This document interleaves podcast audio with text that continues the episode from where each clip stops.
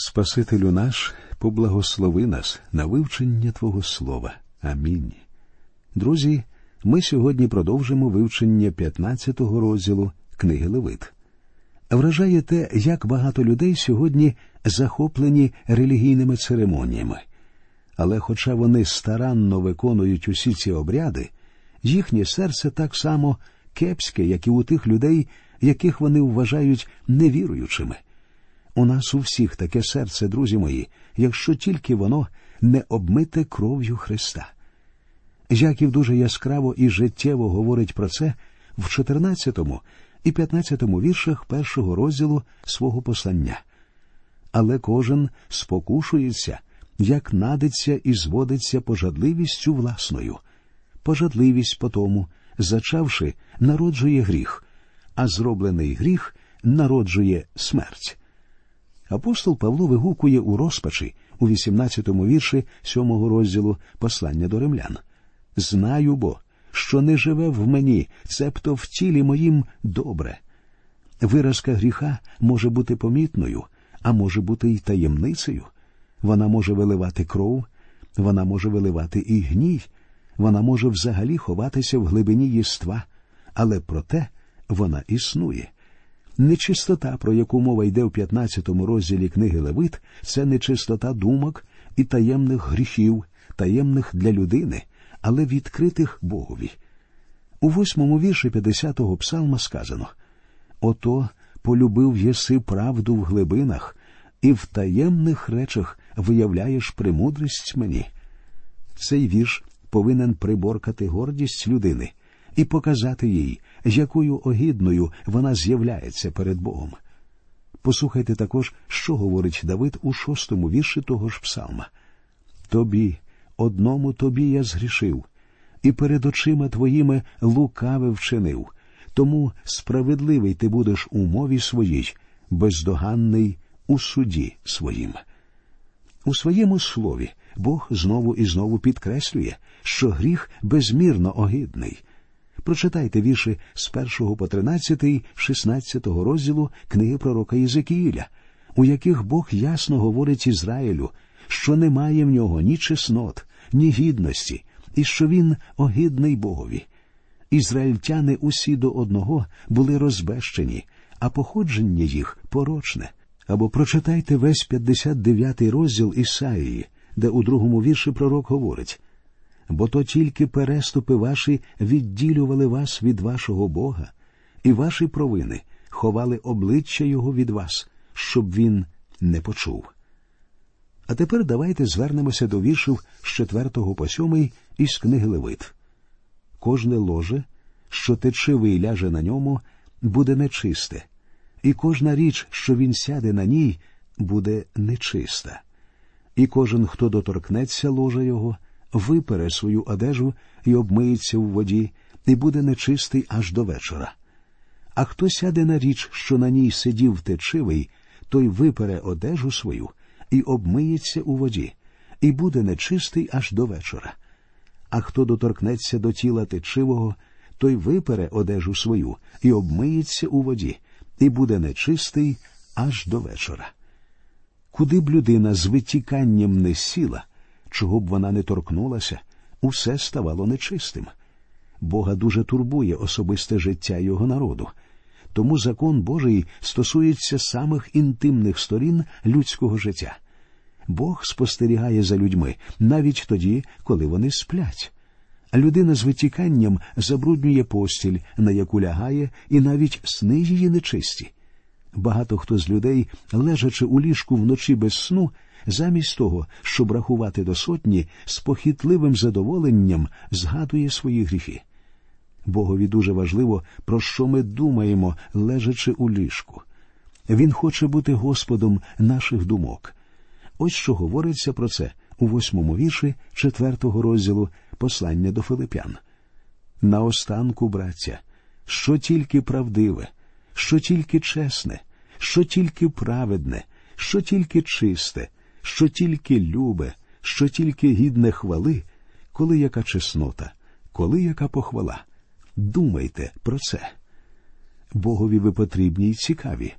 Ви потрібні йому тоді, коли ви спите, і коли ви пильнуєте, йому важливо, чого ви торкаєтеся, коли ми сидимо у кріслі на прийомі та ведемо світську бесіду, його дуже цікавить наша розмова. А що, якщо наша бесіда повна вірусів нечистоти? Богові також цікаві наша робота і наші знайомства, адже фізичний контакт чистого з нечистим завжди приводить до того, що чисте стає нечистим. Друзі мої, ми не можемо, спілкуючись з людьми або навіть просто на самоті, пройшовшись по вулиці, залишитися чистими. Ми чуємо лайку, нашу увагу привертає реклама і пропаганда. Ми постійно стикаємося з брудом, і ми повинні постійно про це пам'ятати. Ми повинні сповідати свій гріх, ми повинні очищатися з Божою допомогою. Ми усі хворі витівкою гріха. У нас в усіх є виразки з витіканням і таємні гріхи. Читаємо вірші з 8 по 12. А коли течивий плюне на чистого, то випере той одежу свою й обмиється у воді, і буде нечистий аж до вечора. І кожен повіз, що на нім конно їде течивий, буде нечистий, і кожен, хто доторкнеться всього, що буде під ним, буде нечистий аж до вечора. А хто їх носить, той випере одежу свою і обмиється у воді, і буде нечистий аж до вечора. І кожен, кого доторкнеться, течивий, а рук своїх він не обільяв водою, то випере він одежу свою і обмиється у воді, і буде нечистий аж до вечора. А глиняний посуд, що його доторкнеться течивий, буде розбитий, а кожен посуд дерев'яний буде обмитий водою. Мова, як бачимо, пішла вже про зовсім огидні речі. Однак саме вони розкривають усю мерзотність гріха, що передається дотиком. Викладені раніше правила стосувалися поводження вдома. Тепер мова йде про поводження на вулиці і у громадських місцях, адже іноді контакт ізраїльтян з нечистим міг бути випадковим. І сьогодні таке нерідко трапляється. Віруючий, перебуваючи на вулиці або в громадському місці, може раптом почути богохульства і святотатство, вимовлені будь-якою украй зіпсованою людиною. Після такого випадку віруючий, як правило, почуває себе опоганеним. Він дійсно нечистий, і йому необхідно ретельно вимитися. От чому так важливо, щоб ми постійно зверталися до Слова Божого. Про це сказано у дев'ятому вірші 118-го псалма. Чим додержить юнак у чистоті свою стежку, як держатиметься твоїх слів. У цьому житті ми можемо тільки опоганитися і забруднитися. Ось послухайте, що сказав Ісус у восьмому вірші 13-го розділу Євангелії від Іоанна. Коли я не вмию тебе, ти не матимеш частки зо мною. Це означає, що ніякого спілкування з Господом Ісусом у нас просто не може бути, якщо ми не омиємося Його кров'ю. А у третьому вірші 15-го розділу Євангелія від Іоанна Ісус продовжує через Слово, що я вам говорив, ви вже очищені. І 17-й вірш 17-го розділу освятити їх правдою. Твоє слово то правда. Тепер читаємо вірші з 13 по 15 з книги Левит. А коли течивий стане чистий від течі своєї, то він відлічить сім день на своє очищення і випере одежу свою, і обмиє тіло своє в живій воді, і стане чистий. А восьмого дня він візьме собі дві горлиці або двоє голубенят та й прийде перед лице Господнє до входу з кинії заповіту, і дасть їх священикові, і спорядить їх священик, одне жертвою за гріх, а одне цілопаленням, та й очистить священик його перед Господнім лицем від течі його. Тут знову ми бачимо воду і кров. Кров знімає провину гріха, а вода змиває пляму гріха. Ми очищаємося жертвою Христа. Наші таємні гріхи, якими сьогодні повне наше життя, очищає кров Христа і омиває Слово Боже. Друзі мої, Чи добре ви розумієте, про що йде мова в цьому розділі? Огидні речі нічого не скажеш. І проте ми повинні визнати, що Господь малює наш портрет, і вас, і мене. Ми повинні сповідати наші таємні гріхи і очиститися від них. От що говорить п'ятий вірш 31-го псалма. Я відкрив тобі гріх свій, і не сховав був провини своєї. Я сказав був признаюся в проступках своїх перед Господом, і провину мого гріха ти простив. А також дев'ятий вірш першого розділу першого послання Йоанна. Коли ми свої гріхи визнаємо, то Він вірний та праведний, щоб гріхи нам простити та очистити нас від неправди всілякої. Далі читаємо вірші з 16 по 18, 15 розділу книги Левит. А чоловік, коли вийде з нього, то обмиє у воді все тіло своє, і буде нечистий аж до вечора. А всяка одежа і всяка шкура, що на ній буде насіння парування, то вона буде випрана у воді, і буде нечиста аж до вечора. І жінка, що чоловік лежатиме з нею на парування, то обмиються вони у воді і будуть нечисті аж до вечора. Очевидно, мова тут йде про венеричні захворювання. Сьогодні кількість цих хвороб зросла до розмірів епідемії, але ж Бог бажає уберегти людину від цих мерзенних захворювань. Для нього важливе продовження людського роду. Бог дав людині дарунок народжувати дітей для її ж блага і натхнення, тому він охороняє цей дарунок. А людина піддає себе небезпеці зіпсувати й спотворити цей шляхетний дарунок, здатність народжувати дітей. Наш Господь навчає, що нам необхідно стерегтися нечестивих бажань і пожадливих думок, тому що вони є гріхом. Ось як сказано про це у 27 і 28 віршах 5 розділу з Євангелії від Матфія. Ви чули, що сказано не чини перелюбу. А я вам кажу, що кожен, хто на жінку подивиться із пожадливістю, той уже вчинив із нею перелюб у серці своїм. Тепер давайте прочитаємо, що пише книга Левит про витікання у жінок. А жінка, коли буде течива, кров буде течею її в тілі її, то сім день буде в своїй нечистоті, а кожен, хто доторкнеться її, буде нечистий аж до вечора. І все, на чому вона лежатиме в нечистоті своїй, буде нечисте, і все, на чому вона сяде, буде нечисте. А кожен, хто доторкнеться до місця лежання її, той випере одежу свою і обмиється у воді, і буде нечистий аж до вечора. А якщо було б щось на ложі або на тій речі, що вона сиділа на ній, і він доторкнеться того, то буде нечистий аж до вечора. А якщо буде лежати чоловік із нею, то нечистість її буде на ньому, і буде він нечистий сім день. Віршиці виразно говорять про нечистоту жінки під час її звичайного циклу. У цей час вона була відділена від своїх друзів і близьких, з нею поводились як з вигнанницею, і про що можна прочитати у другому вірші п'ятого розділу книги чисел. Таке відношення здається надто суворим. Пояснити його, мабуть, можна тільки тим, що це нагадування про гріхопадіння людини, повернення до написаного в книзі буття. Покаранням була смерть. Людині ще раз нагадують, що вона народжується порочною і що їй немає чим пишатися. Грішна людина може породити тільки гріх. Читаємо далі.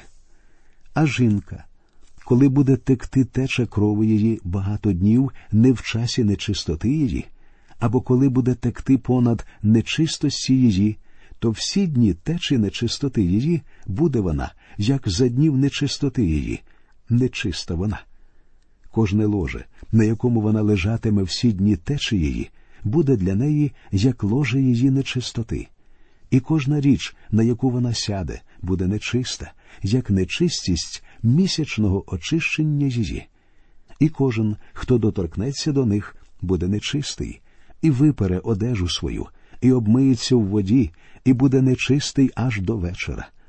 А якщо вона очиститься від течі своєї, то відлічить собі сім день, а потому стане чиста. А восьмого дня візьме собі дві горлиці або двоє голубенят та й принесе їх до священика до входу з кинії заповіту. У цих віршах говориться про хвороби, що супроводжуються витіканням, а також про правила карантину. Жінка заражає своєю нечистотою ліжко, на яке ляга, та й усіх, хто доторкнеться до того, що вона вже зробила нечистим. Говориться також про жертву, що вона повинна принести після того, як очиститься. Це трохи роз'яснює, у якому важкому стані знаходилася жінка, яка довго страждала кровотечею, що підійшла до Христа за зціленням. Історію про неї можна прочитати у віршах 43 по 48, 8 розділу з Євангелія від Луки. Закон забороняв їй будь-які контакти з людьми, але вона, проте, доторкнулася до Ісуса. Закон забороняв їй приходити в храм, відвідувати в місця публічного поклоніння Богові. Але благодать нашого Господа зцілила і відновила її. Ісус це джерело, що очищає нечистоту нашого серця. Тепер читаємо про огідну природу витікання і про загальні правила, що стосуються витікання. І відділите Ізраїлевих синів від їхньої нечистоти, щоб не повмирали вони в своїй нечистоті через занечищення їхнє моєї скинії, яка серед них. Оце закон протичивого та про того, що з нього виходить насіння лежання, що ним занечищується, і про хвору в місячнім очищенні її, і про течивого на течу свою, для чоловіка і для жінки, та для чоловіка, що буде лежати з нечистою. Останні вірші цього розділу говорять про гріхи, пов'язані зі статевими стосунками. Мова йде про венеричні захворювання і покаранням за недотримання заповідей про витікання була смерть. Прихований гріх віруючих дуже непокоїть Бога. Прочитаємо 16 і 17 вірші третього розділу першого послання до коринтян. Чи не знаєте ви, що ви Божий храм, і Дух Божий у вас перебуває? Як хто нівечить Божий храм, того знівечить Бог, бо храм Божий святий, а храм той то ви. Ми належимо Богові, ми храм Духа Святого. Наруга цього храму може бути гріхом на смерть. Є гріх, що Писання називає гріхом на смерть. Про це ми читаємо в 16-му вірші 5-го розділу першого послання Йоанна. Коли хто бачить брата свого, що грішить гріхом не на смерть, нехай молиться за нього, і він життя йому дасть тим, хто грішить не на смерть. Є й гріх на смерть, не про нього кажу, щоб молився. Віруючий може зробити гріх на кару, за який Бог відразу забере його додому. У такій ситуації немає рації молитися за цю людину, тому що Бог, однак, забирає його додому. Але як довідатися, яким гріхом людина грішить на смерть чи не на смерть? Невідомо. Але ми повинні пам'ятати, що Бог сам виносить своїм дітям вирок, коли це необхідно. Звичайно, з цього не витікає, що всякий, хто вмирає, несе покарання. І все ж таки є гріх на смерть, і Бог забирає своїх дітей додому, коли вони завзято відмовляються коритися йому. Ця непокора саме і може бути пов'язана з таємними гріхами. Читаємо другий вірш 52-го розділу книги пророка Ісаїї. Бо то тільки переступи ваші відділювали вас від вашого Бога, і ваші провини ховали обличчя Його від вас, щоб він не почув. Дитя Боже повинне визнати і сповідати свій гріх, але можуть бути і таємні гріхи, які віруючий не сповідує. Якщо в цьому випадку Бог забирає його, то не слід його звинувачувати. Людина сама винна. Ми з вами живемо в такий час, коли люди помішалися на сексі. Сексуальні гріхи невтримні, а венеричні захворювання перетворилися на епідемію. Сьогодні ми одержали чудовий урок при вивченні цього розділу книги Левит. Я з радістю читав останній вірш цього розділу, тому що картина, яку змальовує 15-й розділ, огидна. І проте на цій картині зображене людство, але ж ми з вами його частина. Нехай Господь збереже нас від усякого гріха. До нових зустрічей в ефірі, дорогі наші друзі.